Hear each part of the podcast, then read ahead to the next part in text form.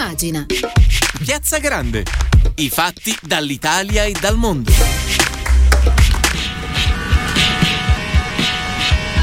Cari ascoltatrici e cari ascoltatori, bentornati in diretta su Radio Immagina. Al microfono Stefano Minnucci per una nuova puntata di Piazza Grande. Come ogni martedì affronteremo i temi caldi che riguardano l'economia e il lavoro.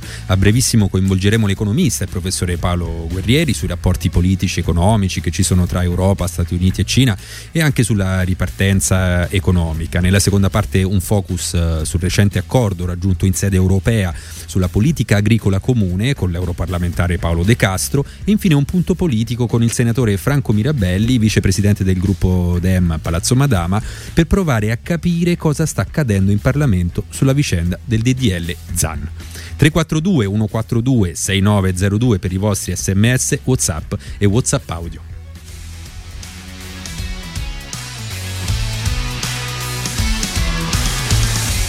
E allora siamo in una fase di ripresa post-Covid, il mondo intero sta ripartendo e l'economia mondiale sta provando a scrivere una nuova pagina. Che ruolo avranno l'Europa e l'Italia in questo nuovo capitolo che sta per cominciare? Quale ruolo avrà l'America di Biden nella sfida anche per l'egemonia economica con la Cina? E guardando dentro i nostri confini, che consistenza avrà la ripresa a cui stiamo assistendo? Ne parliamo oggi con Paolo Guerrieri, professore di economia all'Università Sciences Po di Parigi, che ringraziamo per aver accettato il nostro invito. Bentornato a Radio Immagina, professore. Salve agli ascoltatori.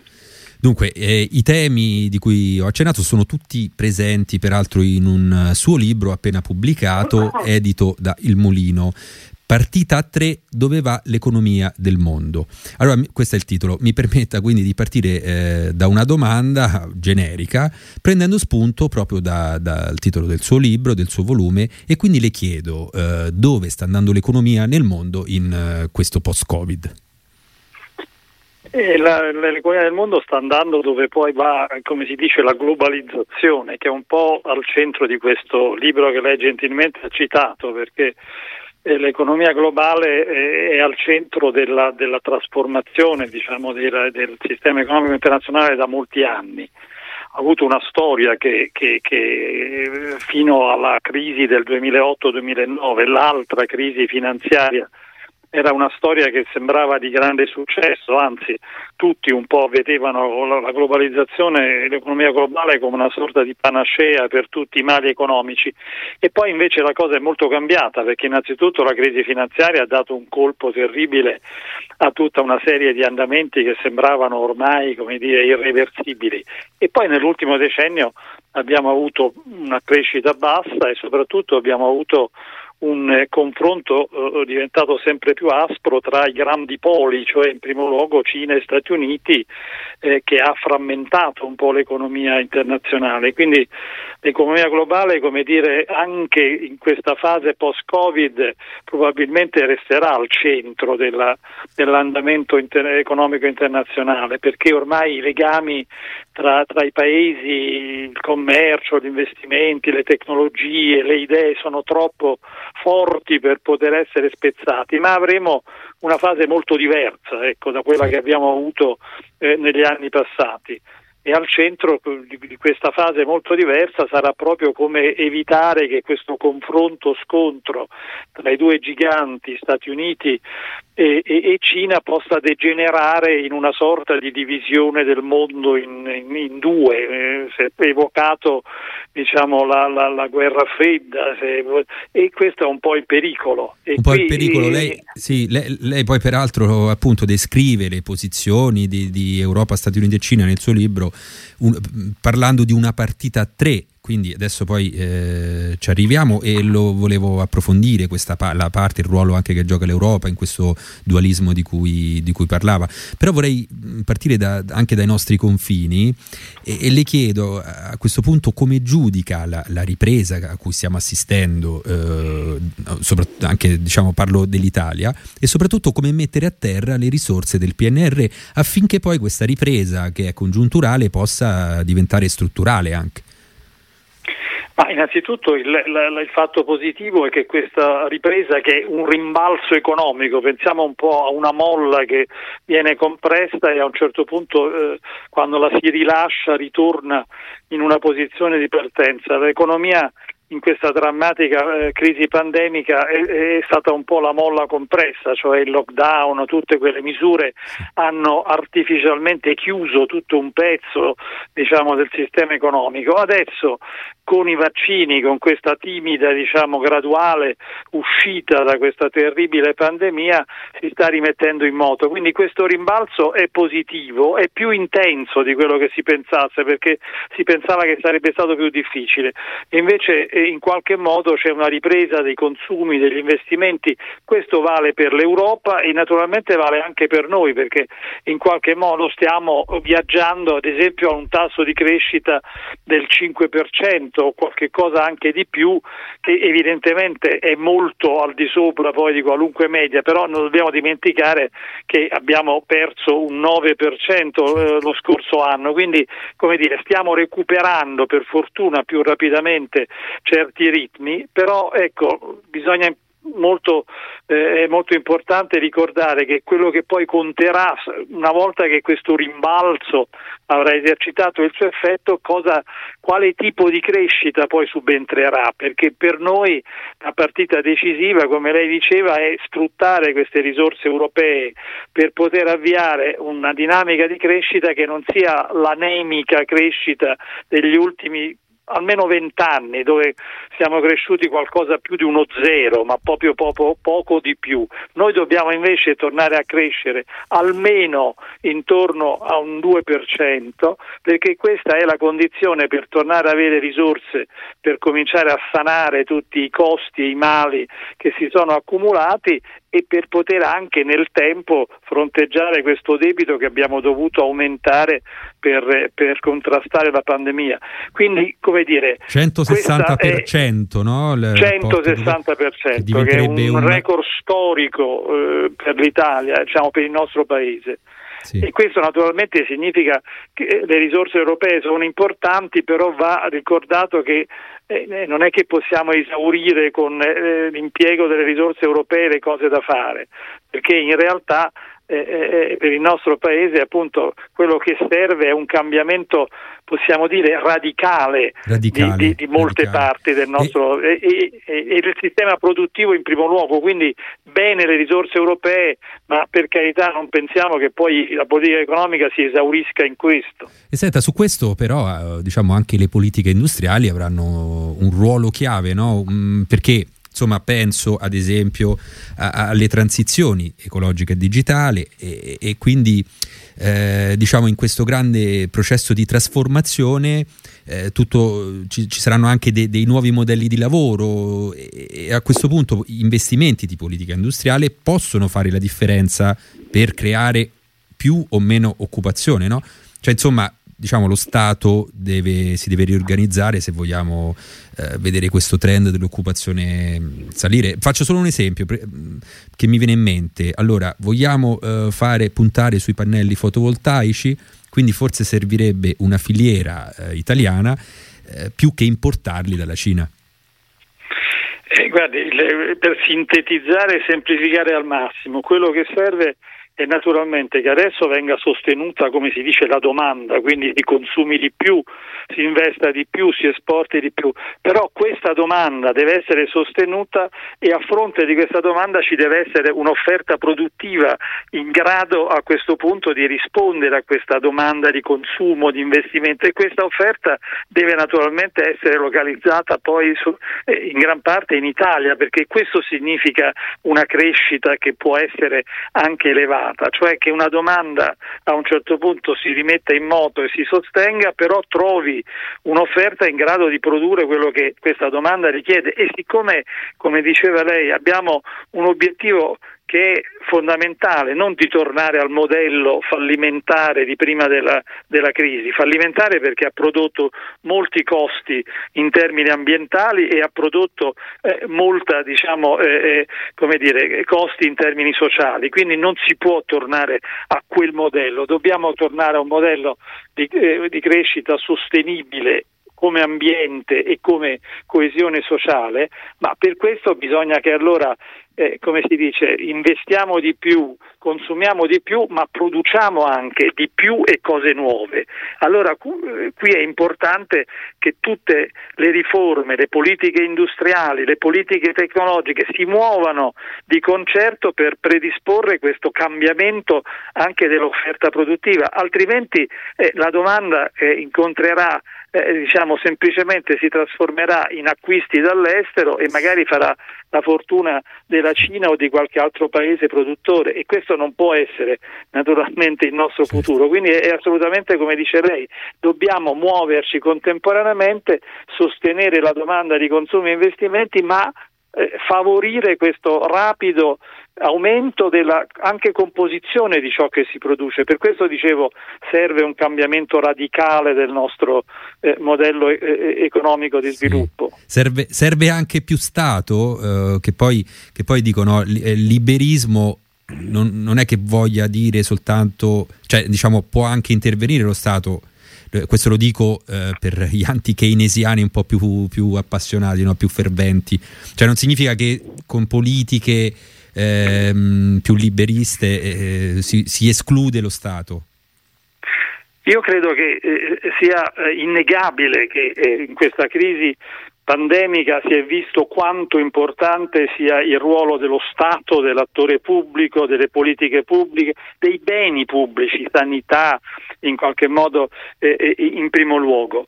Allora, quello che poi abbiamo visto, ma abbiamo visto anche prima della crisi, che i paesi che vanno meglio, crescono non solo di più, ma anche hanno una crescita più sostenibile, sono in realtà i paesi dove non è che c'è più Stato, c'è uno Stato che funziona. C'è uno Stato che in qualche modo è in grado di, come dire, avere un'azione anche di guida, di coordinamento. Parlavamo delle politiche industriali e tecnologiche, quello che in realtà da noi è mancato in questi anni, perché in qualche modo la polemica sterile tra più Stato, meno Stato ha fatto in modo che, come dire, da un lato si è avuto un intervento pubblico carente e dall'altro pure il mercato ha funzionato male, perché quando c'è uno Stato che è presente, che è soprattutto uno Stato che funziona, anche il mercato funziona meglio. Quindi io direi che in Italia c'è bisogno di uno Stato migliore che possa anche far progredire quello che poi sono le imprese e tutto ciò che poi è richiesto dalle attività di mercato, perché è stato un po' assurdo in tutti questi anni pensare che quello che serviva era ridurre, no, la presenza dell'attore pubblico, quando in realtà beni pubblici restano fondamentali, quindi bisogna produrli sempre meglio e in maniera che poi servano a una crescita sostenibile. Io spero che questo sia poi a questo punto il dibattito e non si torni a quella sterile contrapposizione che ci ha solo danneggiato a noi, ma in realtà a molti altri paesi. Quindi il ruolo dello Stato è innegabile, bisogna che in qualche modo sia migliorato al massimo e sia più come dire, produttivo di efficienza ed equità al massimo. Quindi questo è quello che ci serve. Allora spostiamoci un attimo, addirittura facciamo un salto dall'altra parte, spostiamoci in Asia e visto lei parla appunto nel suo libro della Cina, i cinesi, prima parlavamo di dei politiche industriali in grado di sviluppare e incentivare l'offerta. I cinesi si sono portati avanti, no? con le grandi produzioni, tutte quelle legate alla svolta cosiddetta verde. Quindi come, diciamo, hanno avuto una visione più lungimirante? Che cosa sta succedendo in Cina? Beh, la Cina per molti anni, diciamo, è cresciuta soprattutto attraverso i costi bassi del lavoro e un po' di tutto, e quindi ha voluto soprattutto crescere quantitativamente. Poi, soprattutto in quest'ultimo decennio e ancor più in questi ultimi anni, si è accorta che una crescita quantitativa non avrebbe retto nel tempo e quindi ha molto investito in quella che si chiama una crescita di qualità, cioè nell'uso poi delle risorse sempre più efficiente, soprattutto attraverso la tecnologia, e ha cominciato ad investire anche in quella che è la produzione di sostenibilità, cioè tutti quei beni ambientali, tecnologie ambientali, anche se poi al suo interno ancora ha dei grandi problemi, diciamo, di inquinamento e quindi di necessità di interventi.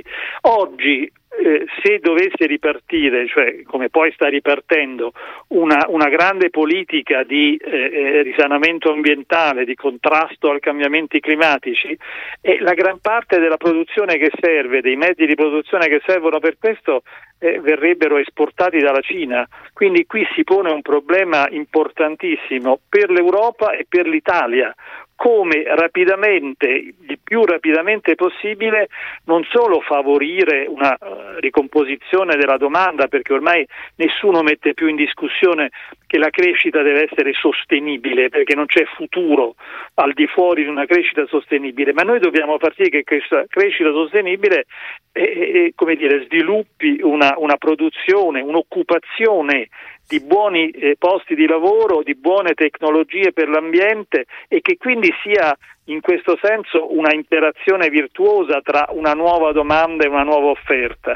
Questo è il compito che spetta all'Europa, perché l'Europa anche è molto indietro rispetto ad esempio alla Cina o all'Asia, e spetta naturalmente soprattutto in Europa a noi, perché noi non siamo posizionati male da questo punto di vista, anzi possiamo dire che sulla filiera, se la vogliamo chiamare ambientale, rispetto ad altri ritardi siamo relativamente in una posizione buona media. Ecco, allora è molto importante che a questo punto si abbia chiara questa consapevolezza di quello che c'è da fare, quindi non possiamo far sì che questo nuovo corso in favore di una politica ambientale, di una crescita sostenibile, si risolva ancora una volta nelle fortune dell'Asia e della Cina, perché questo in qualche modo riprodurrebbe delle distorsioni da cui poi abbiamo tratto tutta una serie di costi negli anni passati. Per questo quello che dicevamo prima, le politiche poi industriali, tecnologiche, per la riconversione produttiva, le politiche di buoni posti del lavoro, che poi le tecnologie e questi settori che sviluppano, perché non è solo l'ambiente, pensiamo solo alla sanità, queste sono tutte aree che richiedono poi un'incentivazione, un coordinamento, una spinta che venga poi da buone politiche, da efficaci politiche. Questo è quello che ci aspetta a partire dal PNRR, ma con la politica economica che poi deve completare questa azione delle risorse per l'Europa.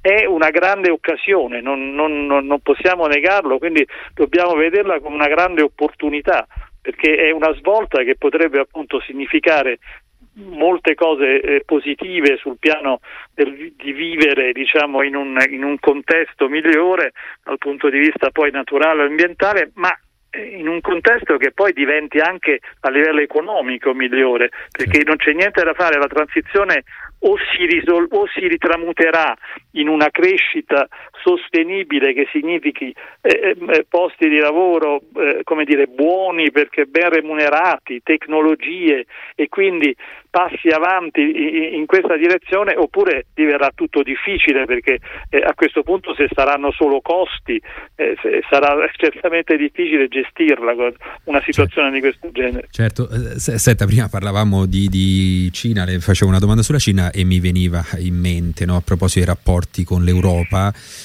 quel viaggio di Luigi Di Maio e l'ex premier Conte in Cina, che di fatto è avvenuto senza poi passare per l'Unione.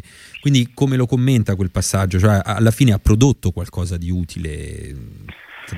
Ci dica. Ma è stato un errore indiscutibile, un clamoroso errore di politica estera, di politica economica estera, che non ha prodotto alcunché, perché in realtà risultati economici sono stati pressoché zero, e tra l'altro ci ha messo anche in difficoltà nei confronti del resto dei paesi europei, perché nei confronti della Cina l'Europa per molti anni ha guardato solo a, come dire, ai ritorni economici. Era un grande mercato, tutto sembrava in qualche maniera che si potesse cogliere su questa opportunità. Poi la Cina ha cambiato, abbiamo detto prima, modo e strategia di stare al mondo, ha cominciato ad essere una potenza economica e quindi a imporre anche determinate cose. Quindi l'Europa si è reso conto che sì, è un partner commerciale, ma è anche un rivale strategico da cui bisogna anche sapersi guardare. Questo non significa scontro, ma significa, sapersi muovere tra quello che è necessario, l'area dove cooperare e l'area dove invece competere anche. Ecco, la posizione dell'Italia in quella visita fu clamorosamente sbagliata, perché noi ci siamo allontanati dall'Europa, ci siamo addirittura allontanati dagli Stati Uniti per metterci, in fila con altri paesi che vogliono ottenere dei riconoscimenti e dei ritorni dalla Cina. La nostra posizione invece deve essere evidentemente, chiaramente quella di un paese europeo che quindi favorisce un'Unione Europea che è in grado di esprimere una sua politica, perché questo è fondamentale, una politica che naturalmente può essere e sarà di alleanza con gli Stati Uniti su tutto ciò che sulle aree che potranno fornire questo tipo di ritorni, ma una politica che rimarrà europea, perché poi su altri, ad esempio le aree economiche, noi non abbiamo interessi che coincidono con quelli americani. Quindi la posizione dell'Europa sarà questa alleanza da un lato con gli Stati Uniti, ma allo stesso tempo questa capacità di mantenere una politica, di confronto, cooperazione con la Cina. È inimmaginabile che un paese possa da solo, misurarsi con un colosso quale è quello del paese di Xi Jinping. Quindi fu un errore. Per fortuna abbiamo in questo ultimi 2 anni prontamente ricucito, perché siamo rientrati innanzitutto in Europa a pieno titolo, perché siamo oggi tra i paesi europei quelli più importanti che stanno decidendo anche il futuro di tutta una serie di politiche, e poi adesso con l'America di Biden c'è questo ritorno anche di alleanza tra Europa e Stati Uniti. Quindi sì. Che poi appunto volevo arrivare qui agli Stati Uniti, no? Che è l'altro tendente per la leadership globale insieme alla Cina. Allora, appunto, lei l'ha tirato, l'ha messo in campo Joe Biden. Secondo lei gli Stati Uniti potranno riportare le relazioni transatlantiche a quelle che furono in passato prima di Trump? Come si sta muovendo l'amministrazione a stelle e strisce da questo punto di vista? Innanzitutto dobbiamo prendere atto che per ora i problemi a casa loro, cioè domestici, dominano l'agenda di Biden, perché se andiamo a vedere questi sono in questa fase le preoccupazioni maggiori. Comunque ci sono state delle mosse importanti a livello internazionale, soprattutto questa rivalutazione e rilancio del tema delle alleanze, in primo luogo l'alleanza con l'Europa, ma non solo, con paesi dell'Asia del Pacifico, che l'amministrazione Biden ha voluto perseguire. Nei confronti con la Cina per ora la politica americana non è molto cambiata, anche perché la Cina è un po' in questo momento l'unico vero tema che unisce una società invece molto frammentata e polarizzata, perché quando si tratta di andare contro la Cina sono tutti d'accordo. Ora è chiaro che l'Europa non può stare nel mezzo, perché la nostra scelta perché condividiamo dei valori fondamentali, perché abbiamo degli interessi fondamentali strategici, è quella di un'alleanza con gli Stati Uniti, e questo è anche quello che stiamo perseguendo, ad esempio sul piano anche del rilancio della tecnologia, il discorso poi di questa politica ad esempio per la tassazione delle multinazionali. Ci sono degli sviluppi interessanti, però come dicevamo prima l'Europa deve mantenere una sua autonomia, come si dice, strategica, cioè avere poi una sua politica che non significa affatto appunto negare questa vicinanza e questa alleanza importante transatlantica, perché ha poi dei suoi interessi. Ecco, la difficoltà di fare una politica di questo genere per l'Europa è sempre stata le divisioni all'interno. Ricordavamo prima il viaggio, diciamo, dell'allora governo italiano a visitare Xi Jinping. Queste divisioni sono sempre state le difficoltà per l'Europa, per l'Unione Europea, di esprimere una sua politica unitaria. Quello che è auspicabile è che si riesca in qualche modo a mitigare questi contrasti interni, perché non c'è assolutamente dubbio. Noi abbiamo bisogno come Italia di essere parte dell'Europa, e l'Europa deve essere più presente a livello internazionale. In questi anni abbiamo solo in qualche modo guardato ai problemi nostri interni, la crisi dell'euro, tutto ciò. Non possiamo in qualche modo, come dire, disinteressarci del mondo, perché il mondo è diventato troppo importante. Quindi questa presenza dell'Europa potrà svilupparsi rafforzando questa alleanza transatlantica, ma mantenendo, come dicevamo prima, anche una relativa posizione di autonomia nel confronto, scontro, diciamo, cooperazione e competizione con la Cina. È una politica che richiederà molta unità, quindi qui è molto importante che l'Italia, che sta riacquistando un suo peso, un suo ruolo, anche grazie al governo presieduto da Mario Draghi, l'Italia eserciti una funzione importante in Europa, perché si esprima questa politica. Naturalmente questo poi non toglie che noi abbiamo il compito poi nel Mediterraneo, nelle altre aree, di esprimere una nostra posizione, ma su fondamentali terreni e temi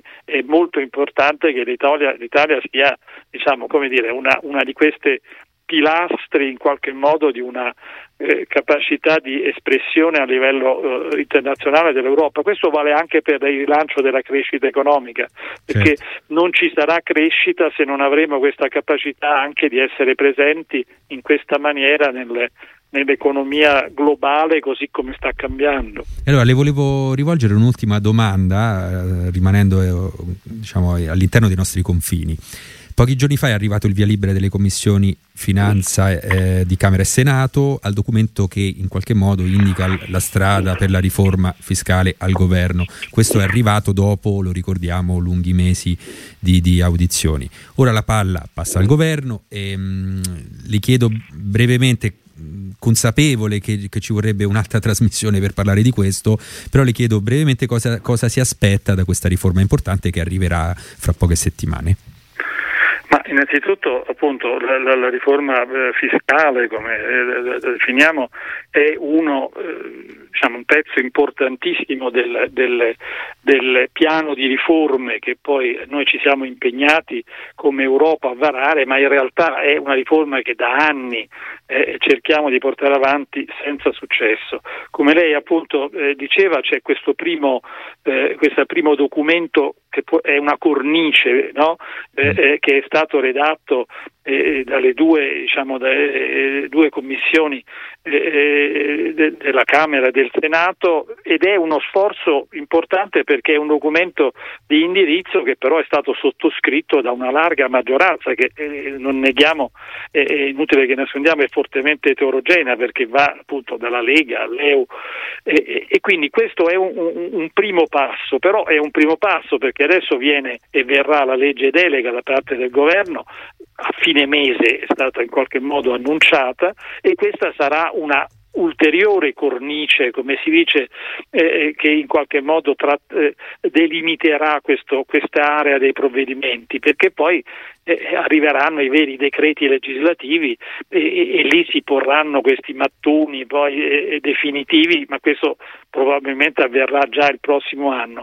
Io credo che siano importanti alcune cose già emerse, cioè questo tema fondamentale, cioè il fatto che al centro centro ci debba essere questa capacità di ridisegnare interamente, ad esempio, il sistema delle aliquote, sia dell'IVA ma sia soprattutto delle aliquote dell'IRPEF, perché sappiamo quanto ci sia bisogno soprattutto di rendere meno gravoso per tutta una fascia di redditi intermedi tra i 28 e i 55 mila euro il peso fiscale.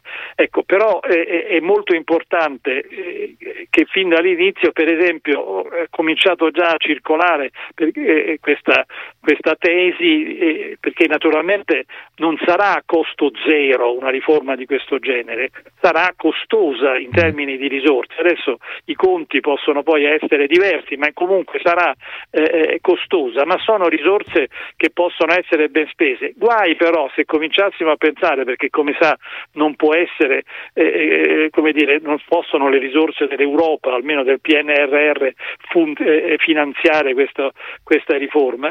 Invece quello che è importante è che non si cominci già a dire vabbè, ma tanto possiamo fare un po' più di deficit, certo, e non c'è un problema. Ecco, sarebbe gravissimo, perché in realtà noi ci siamo già impegnati, in cui va ribadito che le risorse per poter effettuare questa riforma devono essere tratte da una revisione, ristrutturazione di una spesa pubblica che, come sappiamo, è altissima, perché parliamo di 800-900 miliardi di spesa annua, e dove ci sono delle sacche di spesa improduttiva, di veri e propri sprechi che possono essere attraverso una revisione trovate. Quindi l'impostazione la vedremo, questo tema di una revisione delle aliquote IRPEF ma anche dell'IVA è molto importante, però a questo va associato il fatto che si metta mano